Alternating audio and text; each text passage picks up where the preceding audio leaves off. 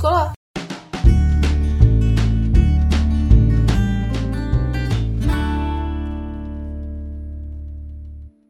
Vítejte u dalšího dílu podcastu Co škola? A naším dnešním hostem je dramaturg a scénárista, bývalý novinář a zakladatel Eduinu Tomáš Feřtek. Dobrý den. Dobrý den. Jako novinář jste působil v týdeníku Reflex, kde jste byl i zástupcem šéfredaktora. Jako dramaturg nebo scénarista stojíte za seriály jako Kriminálka Anděl, Ochránce nebo dokumentární sérii Jak se dělá dobrá škola? A jste také jedním ze zakladatelů Eduinu.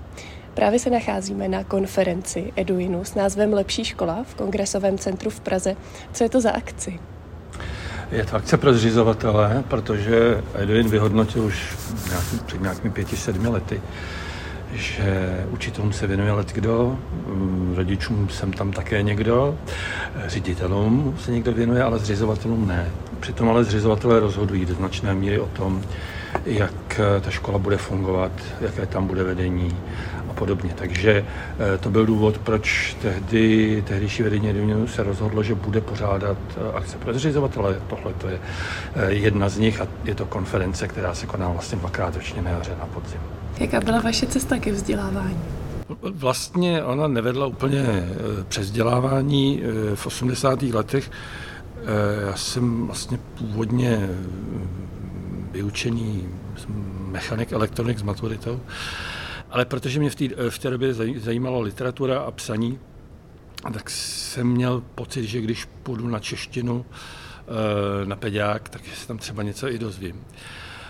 A zase tak moc jsem si toho tam nedozvěděl v té době, ale asi jsem získal uh, kladný vztah k té učitelské profesi. Když já jsem jako tu školu nedodělal a pak jsem se živil vždycky něčím jiným, eh, tak třeba i pro, jako pro, novi, pro, pro novináře, pro mě to téma vzdělávání jako fungovalo. Takže jsem se tím tomu věnoval docela dlouho a, uh, a potom tedy v roce dva tisíce deset jsem s kolegy spolu založil Eduin jako informační centrum.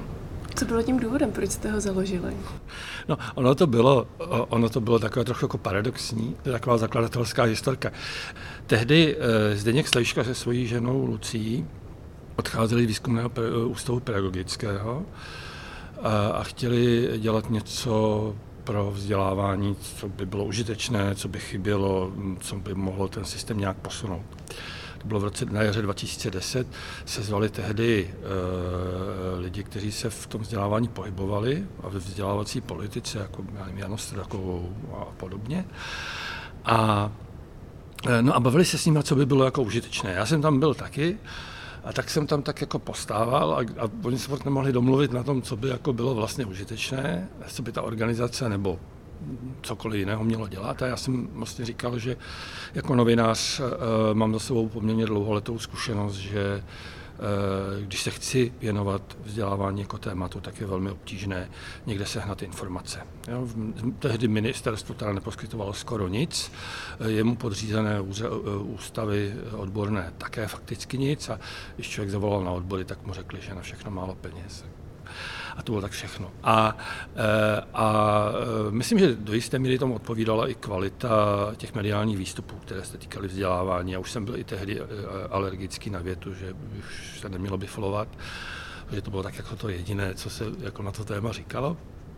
A, tak, jsem, tak jsem tehdy řekl, že, že by bylo dobré vytvořit nějakou informační agenturu, trochu se poučit třeba z ekologických organizací, které už od devadesátých let dělaly docela kvalitní práci s veřejností a s médií, zásobovaly nějakými informacemi, se kterými pak ty novináři mohli pracovat. Takže tehdy se mi tam asi nějak jako přesvědčil, že ano, nebylo to nějak moc složité, to bylo jako... jako volná debata.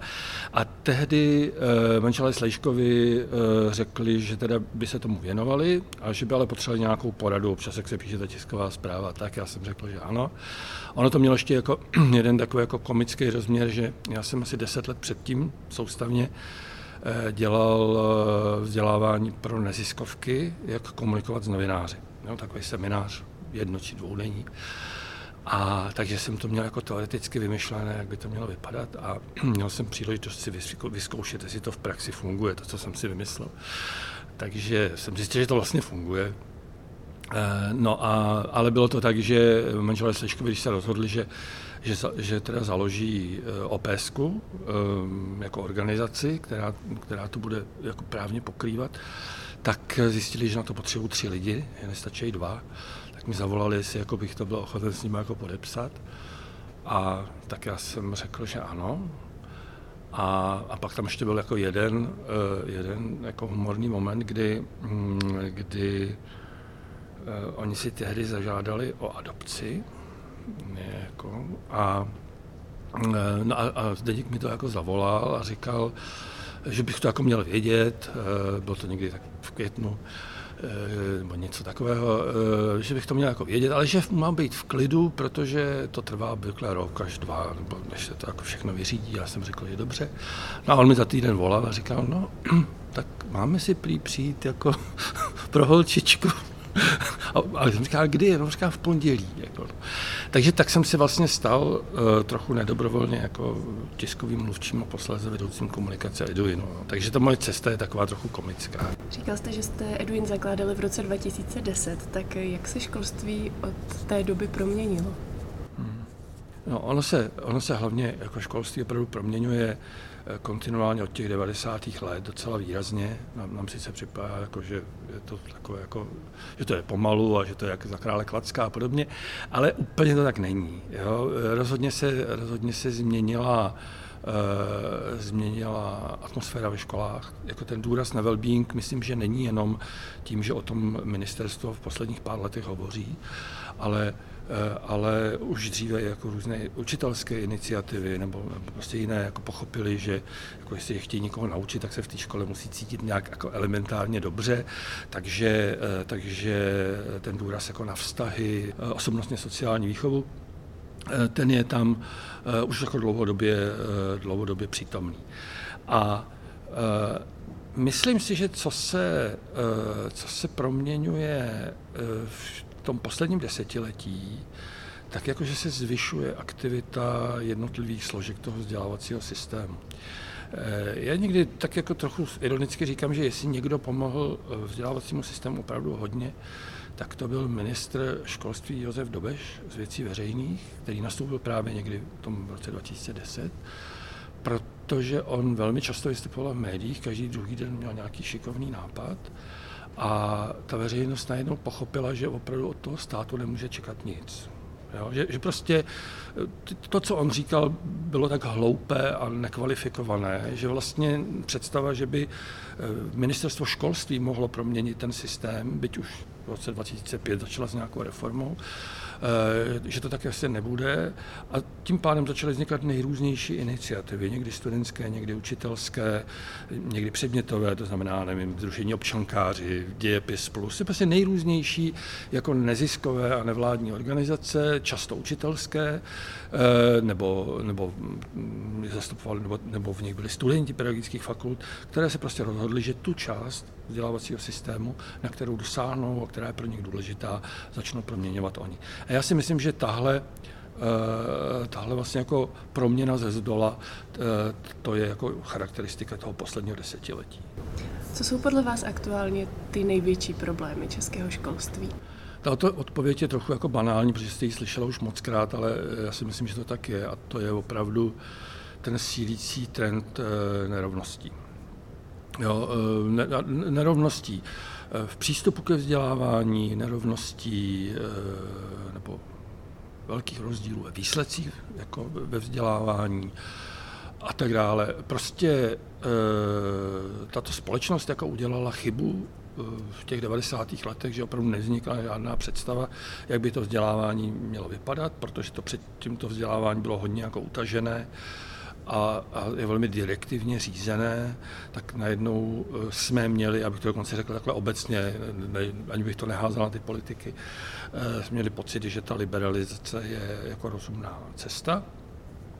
Ona v něčem rozumná byla, protože ty nově vznikající školy, ať už veřejné nebo neveřejné, tak oni začali ohledávat terén a terén inovací a tak dále, takže, takže ta proměna v některých fázích probíhala díky nim, ale na druhou stranu nám se ten systém jako rozešel do strašně jako, jak, jako v jednom městě máte totálně rozdílné školy, to znamená, i když máte to sociální a finanční prostředí zhruba stejné, tak pořád rozdíly mezi těmi školami jsou obří, protože my neumíme dostat do vedení těch škol ředitelky a ředitele tak, abychom věděli, koho to tam vlastně instalujeme, aby to byl jako vzdělaný člověk, který navíc jako respektuje zadání od státu, které je dané těmi strategickými dokumenty.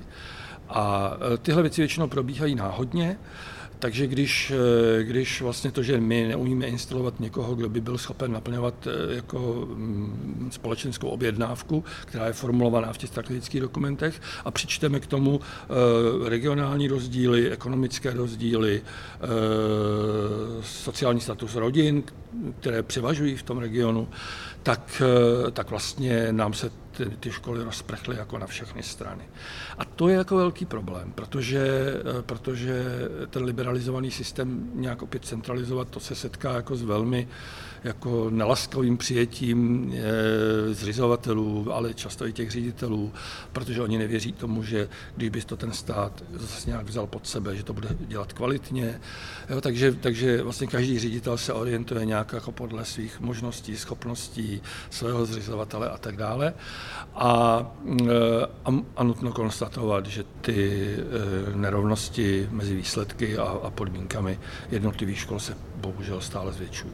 Takže ty rozdíly jsou hlavně v těch výsledcích, nebo je to... Ne, ty, ty, ty rozdíly jsou, čemu budeme říkat výsledky. Jo? Když prostě si vezmete výsledek nějaké školy, před, dejme tomu v, v rámci nějakého šetření školní inspekce výběrového a podíváme se na výsledky testu, tak je to výsledek školy? No ne, to je výsledek těch dětí, které do, ty, do té školy chodí. Ale ten problém je, že to, že tam chodí určité děti, to už je jako projev té nerovnosti. To znamená, když ta škola má dobré výsledky, to ještě neznamená, že to je dobrá škola. Ona prostě jenom možná někde na začátku si ty děti vyfiltrovala tak, aby to měla snažší a potom dosahuje lepších výsledků. Ale pak v tom regionu máte prostě školy, které prostě nafasovaly děti, se kterými je to opravdu složité. Oni můžou mít v tom měřitelném spektru ty výsledky horší, ale možná přidaná hodnota, kterou ta škola dává těm, těm dětem, je větší než na té druhé škole. Ale to my nemáme někde pod kontrolou. Jo. To znamená, to znamená, ten rozdíl je nejen v těch výsledcích, ale opravdu v tom rovném přístupu ke vzdělávání. Dalo by se, nebo jak by se dal tenhle problém podle vás řešit? Na to já nějak můžu odpovídat, ale to je jako skoro jako až nezdvořilé, bych něco takového říkal, protože to je věc, která se vlastně řeší opravdu na těch posledních deset let určitě, na všech odborných konferencích, furt jako do kolečka.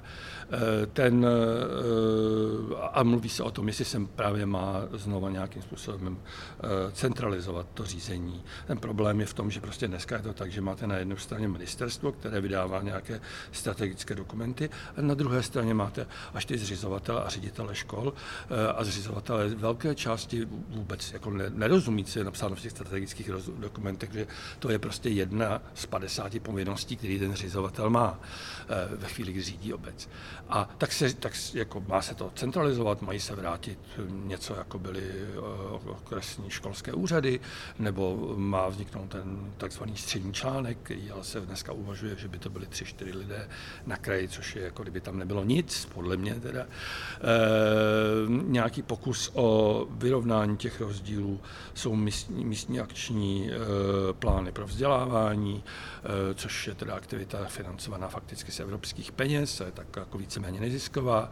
Jo, čili jsou nejrůznější způsoby, jak jako vyrovnávat ty e, rozdíly mezi těmi školami. Oni všechny nějakým způsobem třeba někdy fungují, ale, e, ale je evidentní, že stát, poté co nějakým způsobem investoval do platu učitelů, A teda za minulé vlády to, ten posun byl poměrně jako velký, teďka jsme přibrzdili, protože prostě rozpočtový balíček, tak, tak ale my opravdu budeme muset investovat do těch podpůrných profesí. To znamená tak, aby opravdu ta pro tu školu byla dostupná, to neznamená, že musí mít školního psychologa nutně vždycky ve škole, u těch menších škol to není pravděpodobné, ale má tato služba pro ně být dostupná. Mají mít dostupné dvojjazyčné asistenty a tak dále. A teďka je otázka, na jaké úrovni zřídíme nějaké takovéhle centrum, které by ty lidi zaměstnávalo a které by školám ty služby nabízelo. Jo, tak o tom se tak jako dlouze hovoří, ale je to vlastně jediná možnost. Ty, ty, ty školy jsou opravdu ve velmi složité situaci, po všech těch krizích, které jako aktuálně zažíváme, tak vlastně oni jsou, ty učitelé a ředitelé jsou ti, kteří vlastně schytali všechny následky v oblasti vzdělávání, všech těch krizí. Ale jako pomohl jim někdo s něčím? No spíše ne. Jo?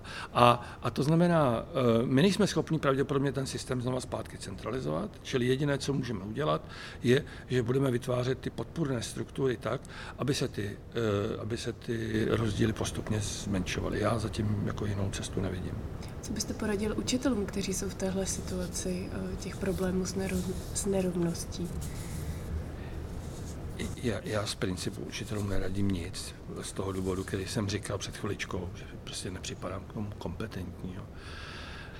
Na druhou stranu je pravda, že, že jako na, na někoho z Eduinu, koho někoho nějak znají, eh, rodiče někteří, tak na mě se docela často, až jako nepříjemně často někdo obrací s nějakým jako, jako problémem, to ale nebývají učitelé, to, to bývají opravdu spíš rodiče.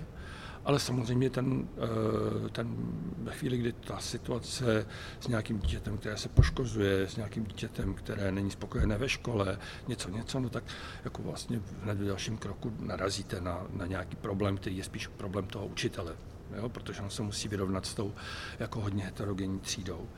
A Eh, takže eh, já tam nemám jako rozumnou radu, kromě toho, že mají tlačit na své vedení a na svého zřizovatele, aby jim opatřili ty podpůrné profese a ty podpůrné služby, které oni potřebují.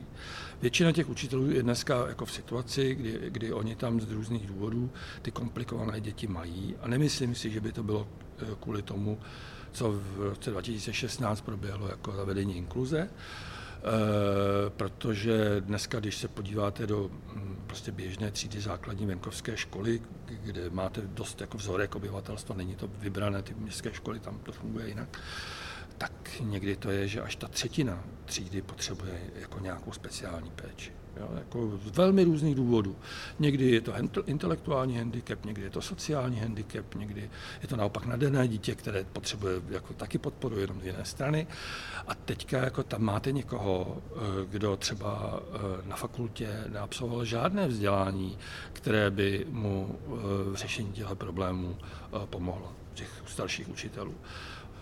U těch mladších ty možná někdy něco na fakultě slyšeli, ale obvykle to není jako nic moc, co by jim jako zase tak pomohlo.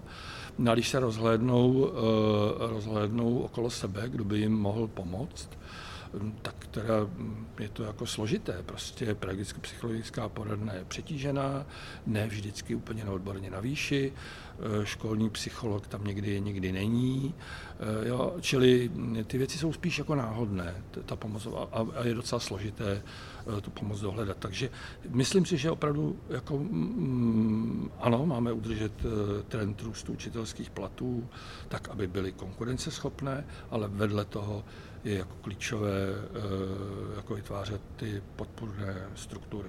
Jo, ani ne, já neříkám podpůr, jako místa školních psychologů na školách, protože to opravdu prostě na škole, která má, která má sto dětí, tak tam prostě jako nikdy nevygeneruje takové peníze, aby si mohla zaplatit školního psychologa, ale dovedu si představit, že tři, čtyři takové školy, takového školního psychologa třeba sdílí. Jak by se podle vás měla dělat inkluze, aby to bylo efektivní? Já si vlastně myslím, že to efektivní je, popravdě řečeno.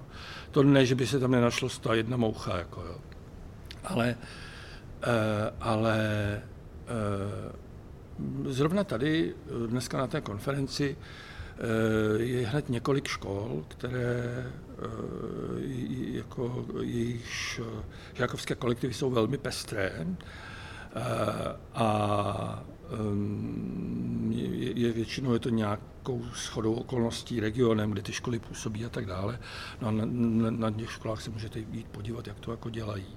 A hlavně tam je jako podstatná věc, protože já teda působím v mapu Votice, kde máme těch škol málo, těch základek je tam asi pět a asi další čtyři mateřské školy, ale jsou to školy, kterých jako vidím docela zblízka. Jo. A, a když se podíváte na tu běžnou třídu, tak jako to není prostě představa někoho, jako že teda byly ty normální fungující školy, pak začala ta inkluze a tam se jako nahrnuli ty jako nezvládatelní romští, ukrajinští nebo nějací žáci a proto je to dneska složité a neefektivní, to je zcela mylna. V těch školách, o kterých my se bavíme, tak v té první vlně, v tom, o, tom, o tom regionu, tak v té první vlně v tom roce dva tisíce šestnáct tam nepřišli žádní noví žáci. Jo? To znamená, tam nebyl žádný náraz jako dětí, které by to nějak jako kazily, ty, ty hezké, jako to, to. Ale zároveň, když, se, když se člověk jako díval na to, tak prostě já když říkám, že tam je třetina dětí, které potřebují nějakou speciální péči, to nejsou žádné děti, které přišly ze speciálních škol. Vůbec ne, to jsou, to jsou děti, které normálně patří do prostě normální základní školy, co znamená nemají jako intelektuální handicap nebo zdravotní, který by jako opravňovali přesunovat někam jinam. A přesto je to s nimi komplikované. Složitější to bylo, když, přišla, když přišel covid, že, tak najednou i ty děti, které se jako docela běžně socializovaly v tom školním kolektivu, tak tou covidovou odstávkou opravdu jako výrazně přibylo těch problémů. A to jsou pořád úplně normální děti v každé škole. To znamená, jako když někdo říká, že zrušíme inkluzi, tak já říkám výborně. A jako co teda udělat, co, co to znamená zrušíme inkluzi? Tak jediné, co můžeme zrušit, že na to ty školy nebudou mít peníze, jako, protože to byla ta změna v roce dva tisíce šestnáct. Takže peníze jim sebereme, ale ty děti tam zůstanou. Přece není představitelný, že bychom třetinu dětí jako v běžné škole někam roztekali do nějakých speciálních škol. To nikdo soudnej, to, není, to, to nebylo ani za nás, když jsme měli teda to speciální školství v plné palbě, tak, bylo, tak tam bylo co asi čtyři procenta dětí. Jo, ale tady se bavíme úplně o jiných číslech. Jo, to znamená, a, a do toho, zase když se bavím o, o těch konkrétních školách, no tak do toho přišla ta ukrajinská krize a tam už to teda znamenalo, jako i tady, jako přísun nových dětí. Jo, to znamená jednotky až desítky dětí, které prostě přišly s, nějakým, prostě s nějakou zátěží e, válečnou a tak dále a ty školy se s tím musí vyrovnat. Jo. Čili a já bych řekl, že na to, e, jak jaký rány ty školy absolvovaly v těch, těch letech, tak se s tím vlastně vyrovnávají skvěle. Jo? Čili přes všechny vady, já si myslím, že to, čemu říkáme inkluze a její financování a její procesování v zásadě funguje. Spousta těch témat, jako třeba ty nerovnosti nebo i inkluze, tak se nějak propsali do seriálu Ochránce, za kterým stojíte jako scenárista a dramaturg? Ne dramaturg.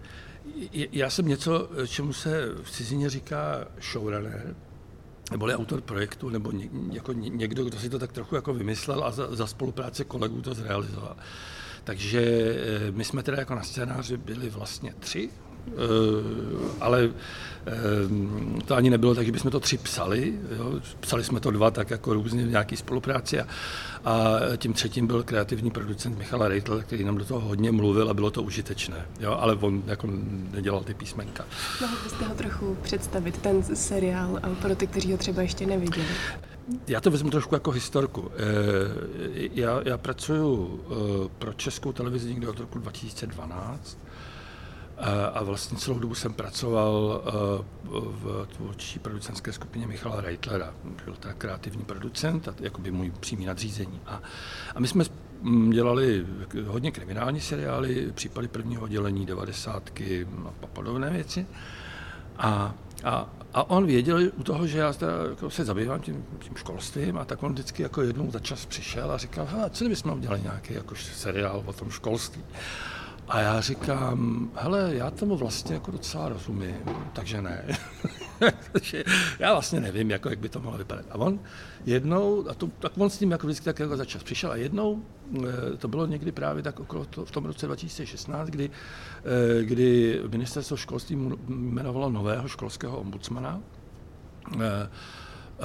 po panu Zemanovi, prostě někoho nového, a, a to se tak jako trochu prosáklo do médií a, a já jsem přišel do televize a, a ten kolega mi říká, no hele, a co kdyby jsme to dělali trošku jako detektivku a že by to jako vyšetřoval ten, ten ombudsman. Já jsem slyšel, že někdo takovej jako je, bylo to v novinách. A, a já jsem, protože jsem, e, protože jsem tam byl na návštěvě v kanceláři u pana ombudsmana asi týden předtím, nějak shodou okolností jsem si s ním telefonoval, jsem se byl podívat.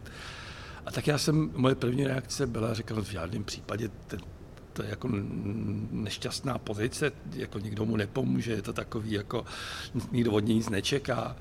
A on zase říkal, jo, jo, samozřejmě, tak nic. A já jsem šel z těch kavek na metro, to je asi deset minut.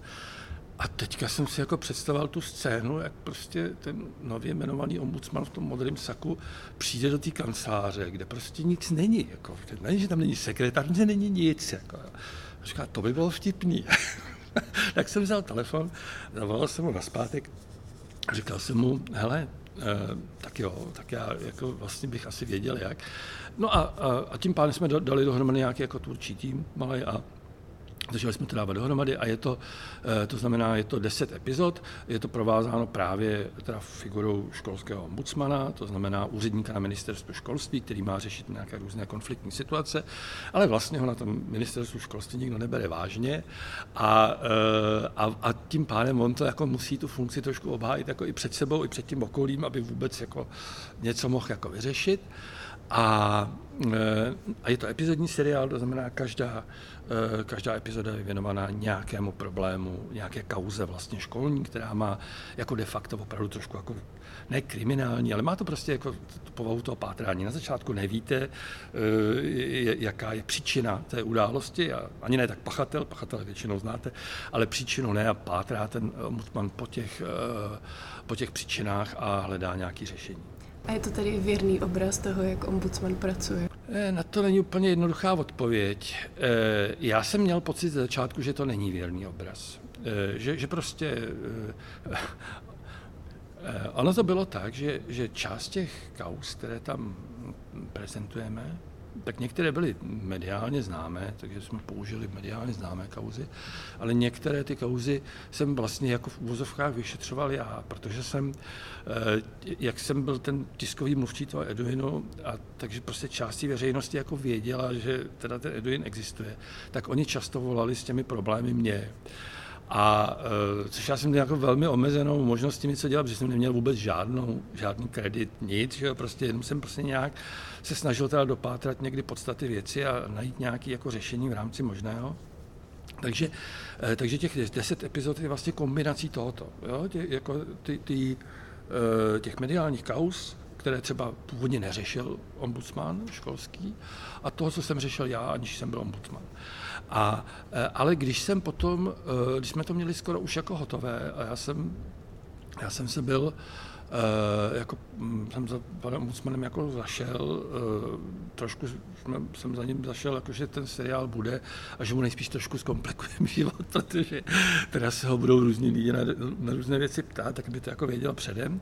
A když jsem se tehdy e, s ním o tom bavil a říkal jsem mu, jaké kauzy e, vlastně v tom seriálu máme, tak se ukázalo, že to zase tak jako od věcí není, že, že spoustu jako typově, e, spoustu těch věcí e, řeší on také. Možná jako je, je, jeden rozdíl, že e, myslím, že v agendě školského ombudsmana reálného je daleko víc e, profesních sporů. Velmi často řeší spory na školách jako zaměstnanecké nebo bossing ze strany vedení nebo něco takového, takže to tam je jako výrazně více přítomno, než teda to bylo v našem seriálu. Který z těch příběhů je pro vás takový nej, nejsilnější, nebo něco, co jste si fakt zapamatoval a třeba se na to i vzpomenete? E, jako paradoxně, jako dvě věci, obě dvě ze stejného důvodu, protože um, každý ten, každá ta epizoda znamenala jako velmi rozsáhlé rešerše. Jo, to znamená, to, jako, jednak jsem načet, kde co se dalo, od, od, od bakalářských a diplomních prací, novinových článků, odborných publikací, pokud něco takového existovalo. A pak jsem začal obcházet ty lidi, buď když to byla nějaká konkrétní e, e, kauza, kde jsem mohl jako jít za nějakými reálnými aktéry, e, ale já jsem to často třeba obcházel tak jako dost ze široka, že to byli jako lidi, kteří třeba nějak to částečně řešili, nebo oni něco o tom věděli. A no ale u velké části těch, těch kauz jsem to třeba znal, protože jsem buď řešil jako novinář, nebo jsem je řešil jako, jako ten člověk, který v Eduinu to měl na starosti. Ale u dvou případů to bylo jako jinak a vlastně jsem toho věděl málo, dozvěděl jsem se to až jako během těch rešerší a toho psaní. A to byla, jedna věc byla, by, by, byl, byla sebevražda daného dítěte, což já jsem vlastně věděl, jako, že se děje, ale, ale nikdy jsem se tím nezabýval jako, jako do té míry, abych jako pochopil vlastně, jak se ty mimořádně nadané děti v tom školním prostředí a v této společnosti obecně, jak se jako cítí a proč vlastně jako reagují tou, tou fakticky jako bilanční sebevraždou někde ve třinácti letech často. A to musím říct, že vlastně pro mě bylo jako překvapení a že, že jako často jako bezvýchodnost té, té situace mě jako zasáhla, protože u těch jiných kauz tam to často je tak, že nějaká instituce, někdy škola, někdy někdo jiný selhal, a kdyby neselhal, tak se ta věc dala vyřešit. Ale tady to tak není. Tady prostě často, i když, se to, i když to dítě jako identifikují, jako že to je dítě z mimořádné a že tam má ty potřeby, i když se mu rodina a vlastně i ta škola snaží pomoct, tak to pořád může dopadnout blbě. Prostě jako ta věc je opravdu jako komplikovaná. Tak to byla jedna věc, kterou si hodně pamatuju. A druhá věc, to byla poslední epizoda, která se věnovala uh, um, ani ne tak sexuálnímu zneužívání ve školách, jako spíš jako nerovným vztahům ve školách. Jo? To znamená mezi pedagogy a, a, a žáky, a to teda v, úplně ve všech uh, genderových kombinacích, jaký si dovedete představit. A um, A tam uh, jsem byl překvapen, jako jak totálně ne, nereflektovaná a neřešená situace, ta situace je. Jo, mám tou historku, tehdy, když jsem začínal s těma rešeršema, tak jsem jako něco načet a, a vlastně jsem potřeboval vidět, jak častý to je. To znamená, že nějaký pedagog, tady, když vezmu to úplně základní nejběžnější model, nějaký pedagog muž chodí s nějakou, nebo spí s nějakou studentkou, nebo žákyní teda. A, a tak jsem volal tady kolegovi Hřebeckému, který tady něco povídá vedle na konferenci, a on mi, protože jsem se ho chtěl zeptat, on dělal ředitele gymnázia, jako jestli s tím má nějakou zkušenost, on říká, no tak samozřejmě, že mám, a on říká, hele, já jsem teďka tady na semináři, tady je dvacet ředitelek a ředitelů, tak já vlezu dovnitř a zeptám se jich, jako jestli to jako někdy zažili. No a volal asi za půl hodiny a říkal, hele, i mě to překvapilo, zažili všichni a opakovaně. A zároveň říkají, že vlastně nevědějí, co s tím, protože jak neexistují vůbec žádný pravidla, neexistuje etický kodex, neexistuje nic, tak, tak vlastně oni říkají, no já když to zjistím, tak já už si dneska dám velkýho bacha na to, abych to řešil, protože taky se můžu ze zlou potázat. Jo, to znamená, a zároveň, když jsme tu věc natočili, a já jsem s tím jezdil prostě různě po učitelských akcích, ale prostě všude možně, tak jsem zažil, jako, kolik jako žen a dívek se k tomu vztahovalo, že bylo vidět, že to je jako pro ně velmi osobní a jako velmi ožehavý téma. To znamená, že těch, kteří to nějakým způsobem zažili, jako tenhle ten mocenský jako nátlak ze strany učitelů, nejčastěji teda v tomto modelu, tak jako bylo hodně. A mě teda překvapilo opravdu, jako, že, že to je úplně neošetřená záležitost, protože všude jinde, když se podíváte na nějaký problém, který jsme v každé té epizodě řešili, tak prostě tady to někdo řeší, tady je na to nějaká neziskovka, tady je prostě někdo, kdo už to nějak jako... Jo, takže i když třeba ty problémy někdy byly docela vážný, ale vlastně jsme měli jako nakročené k řešení. A tady teda v té době vůbec. Jaké jste měli ohlasy u učitelů s tím seriálem? Zajímavá otázka. Rozdělil bych to na, na, na dvě části. My jsme, když jsme to natočili, tak my jsme to dokončili někdy tak v květnu, v červnu a... a vysílat se to mělo od září. A my, my jsme v České televizi na prvním programu v neděli. A my jsme ten čas mezi tím využili toho, že jsme jezdili po nejrůznějších učitelských akcích, protože přes leto těch různých letních škol něčeho je hodně. A tam jsme to jako promítali, většinou jsme promítali dvě epizody hodinové. A, a pak jsme se jako uči, prostě my učiteli bavili. A teďka na těch letních akcích máte spíš ty angažovanější učitele, že? Tak takový jako progresivnější, dejme tomu. No ale e, vlastně vždycky se to publikum rozdělilo jako na dvě části. E, zajímavý bylo, že, že vlastně nikdy nikdo neřekl, že to tak v těch školách nechodí. Jo? To vlastně oni jako, no jo, jo, jo, to tak jako, takhle to jako je. Ale rozdělili se v tom, jestli jako to těm učitelům, když se to odvysílá, jestli jim to jako pomůže, anebo uškodí. A, a ty, kteří uškodí, tak oni říkali, no chodí to tak, ale to by se nemělo říkat nahlas. A, a, a v různý, na, na různých místech tahle, tyhle dvě skupiny byly různě velké, jo? Někdy převažovaly ty, někdy ty, někdy byl napůl, někdy různě. A e, takže, takže tam existovala část té učitelské veřejnosti, která z toho měla jako velkou obavu, že to vlastně jako podrazí uh, tu učitelskou profesi, že prostě to ukáže jako pitomce, kteří neumějí něco vyřešit nebo něco. E, a tohle se jako zásadně změnilo uh, potom, když se to začalo vysílat, protože ty ohlasy byly opravdu...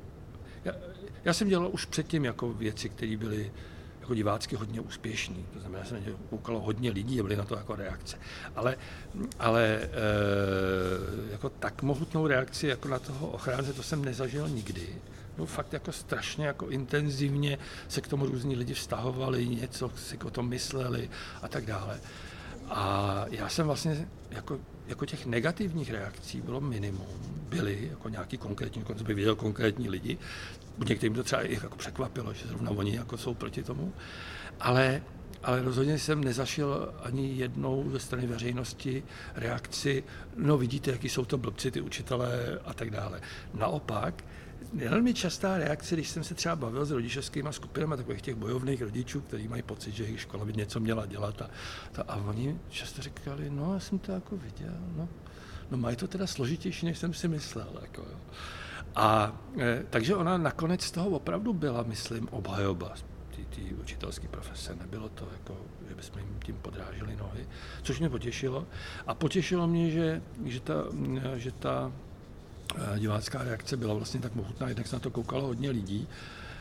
Na to, že to nebylo úplně jako jednoduché podívání a, a bylo to jako většinou spíš jako depresivní než co jiného, tak vlastně ty diváci se zachovali tehdy velmi vstřícně.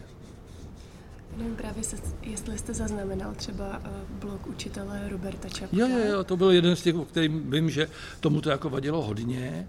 A, a trochu mě to překvapilo, protože já ho vlastně znám docela jako dobře a dlouho, považuji ho, jako bych řekl, za jako kvalifikovaného učitele i lektora, e, takže tam mě to překvapilo. Jo, a to byl jeden třeba, já nevím, našel bych další čtyři pět takových, jo, čili někoho, kdo se tomu tématu věnuje, ví o něm dost a, a, a měl nějakou výraznou výhradu vůči tomu seriálu. Vlastně ten jeho argument byl, že je to vůči učitelům to vykreslení kruté? Nebo... Takhle, ještě je tam jednu věc k tomu dodám. Když natočíte něco, co na co se kouká víc než milion lidí, a tady to bylo až milion a půl, tak jako to spektrum názorů, který se vám dostane, je strašně široký. A já vlastně v takovou chvíli jako celá záměrně tu věc neobhajuju. No, protože tak já jsem tím strávil pět let, nějak jsem to udělal, fakt to jako není vystřelený od boku, je ta věc udělaná fakt jako s rozmyslem a to, že si o tom někdo myslí to či ono, je prostě v pořádku. Jo? Ty, ten seriál vstoupí do veřejného prostoru s nějakým sdělením a, a lidi podle svý jako divácký, osobní, profesní a jiné zkušenosti se k tomu vyjadřují. A Takže, takže já jsem tehdy třeba na toho Roberta nereagoval nijak, ale když se mě teďka ptáte, tak já si teda fakt nemyslím, že, že je to vůči učitelům jako nefér nebo krutý. Když už bych měl být vůči Robertovi jako osobní, mně jako občas jako krutý a nefér přijdou některé jeho vyjádření. vůči učitelům. Jo. Ale to, to už je, není, nemůže se no, no přesně tak, takže to je jako, ale to je vlastně opravdu trochu jako mimo. Tady spíš jako otázka, co je toto krutý. Jo. E, protože jedna věc je, že o někom něco zkratkovitě řeknete, což, čehož se můžu klidně dopustit i já, jako v nějakém svým výroku. A druhá věc je, že prostě natočíte hodinový film, ve kterém vlastně to téma jako opravdu docela jako pečlivě obcházíte a ukazujete ho z různých stran. A, a potom samozřejmě ten výsledný divácký dojem, ten už má každý jako jiný. Jo? Jako, takže někomu to klidně může připadat jako neféra krutý, někdo, někomu na tom dojde, jak složitá je učitelská profese. E, jako poměrně častá e, učitelská reakce z takových, z řad těch angažovaných učitelů bylo, no jako jo, chodí to tak, ale přece je i spousta uh, učitelů, kteří tu práci dělají jako velmi dobře a, a tak dále a, a mají a, a řeší to nějak ty, ty problémy. V tom mají samozřejmě pravdu. Jste také jedním z autorů dokumentární série Jak se dělá dobrá škola, která vznikla taky pro Českou televizi. Jiří Havelka v ní navštěvuje různé typy škol a ukazuje, jak na nich probíhá výuka. Tak otázka je jasná. Jak se podle vás dělá dobrá škola? No, já se v té odpovědi ještě ale vrátím k tomu, co jsme teďka dořekli. Jo. E, totiž původní záměr byl, že, e, že my natočíme e, tenhle seriál, jak se dělá dobrá škola, a budeme ho vysílat paralelně s tím Ochráncem, už při té premiéře. E, vlastně ten záměr byl to, to, co jsem řekl teďka naposledy, že část těch učitelů měla pocit, ale přece teď existují učitelé, kteří to dělají dobře a teda a teda. A my jsme jako chtěli vlastně v tom hraném seriálu ukázat ty problémové situace, protože je to z principu detektivka a drama, takže tam spíš ukazujete ty problémové situace.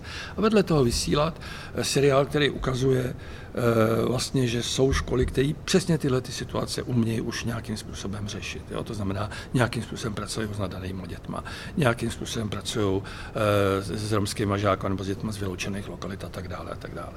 A, no ale do toho nám vlez covid. Takže my jsme to nebyli schopní dotočit, protože hraný seriál s takovými jako obtížemi a přískokama dotočit můžete, ale, ale dokument prostě ne. Jo. Takže, takže proto se to takhle jako rozdělilo, svezlo se to, že, že vlastně ten dokument se vysílá až o dva roky později. A, a abych se vrátil k vaší otázce, jak se dělá dobrá škola, tahle ta konference s odvolávkou na ten seriál se jmenuje, se jmenuje Jak se dělá lepší škola, jakože teda nějaká vždycky je a dá se udělat lepší. A já bych na to jako použil citát pana ředitele Andří, Andríře Skrnova, který tady taky je, a který říká, dobrá škola je ta, která přemýšlí o svém učení. A to si myslím, že je prostě základ. Jo. Prostě ty školy, jak jsem řekl, už prostě jsou strašně rozdílné, ve strašně rozdílné situaci regionálně, jaký mají rodiče, jaký mají učitelé dostupný a tak dále. Prostě to je strašně různý. Ale klíč je, že jako začnou přemýšlet o tom, co to dělají vlastně a co by se s tím jako dalo udělat, kde je vlastně ten problém a co by se s tím udělalo dál, dalo udělat dál. A, a prostě v rámci těch podmínek, které v tu chvíli mají, tak se, tak se snaží to, co dělají, nějak jako vylepšit. A to bych řekl, že je základ a to mají společně všechny ty školy. V tom seriálu je deset různých škol, tak podle čeho jste ty školy vybírali?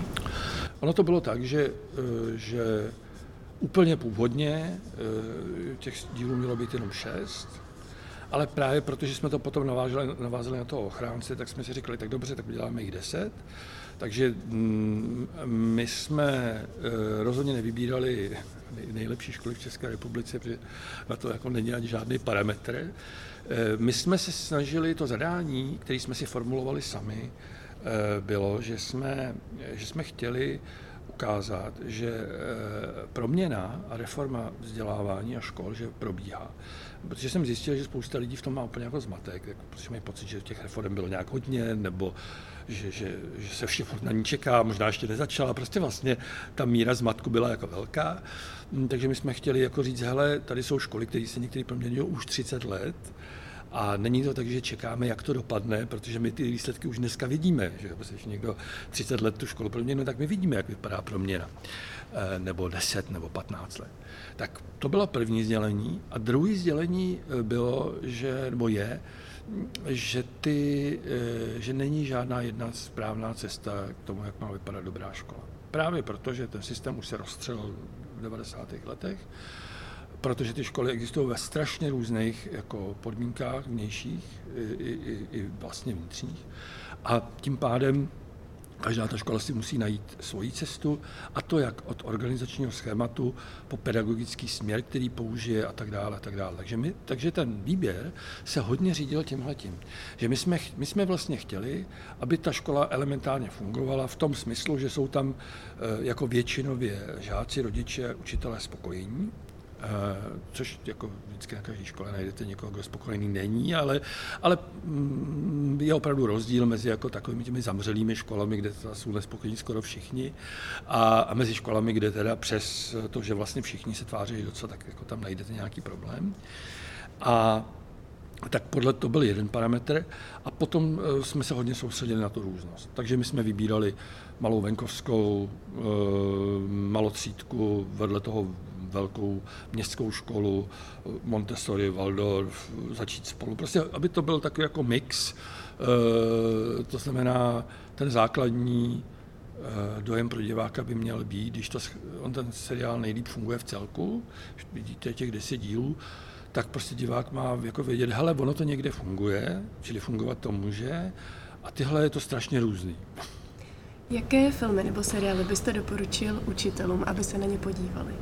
Já mám pocit, že tady docela by fungovaly spíš jako některé zahraniční věci, jako třeba francouzský film Mezi zdmi, který jako je vlastně o takové jako, dejme tomu v vozovkách, inkluzivní škole, kde je hodně cizinců. To je, to je francouzský film, vlastně docela starý.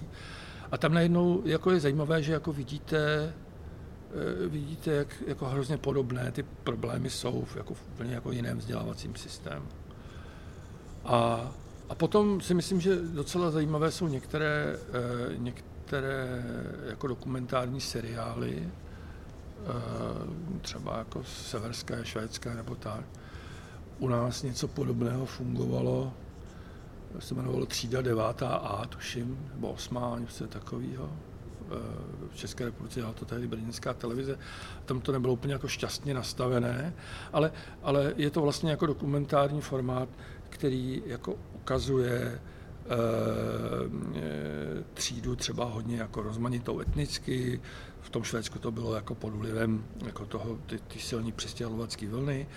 A, a ukazovalo ty učitele, jak se vlastně snaží ty děti, které jsou jako strašně různý, mají za sebou jako různý složitý osudy, ale často třeba i napětí mezi sebou, jako nejrůznějších důvodů, tak jak se s tou třídou snaží pracovat tak, aby tam došlo k, jako k nějakému porozumění.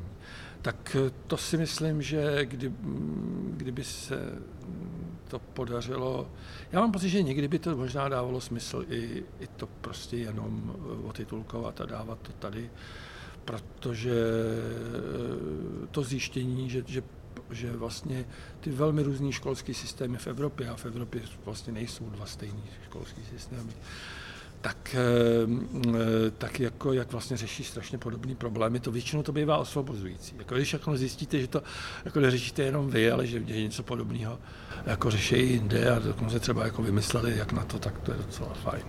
A jaké filmy nebo seriály byste doporučil učitelům, aby je pustili svým žákům?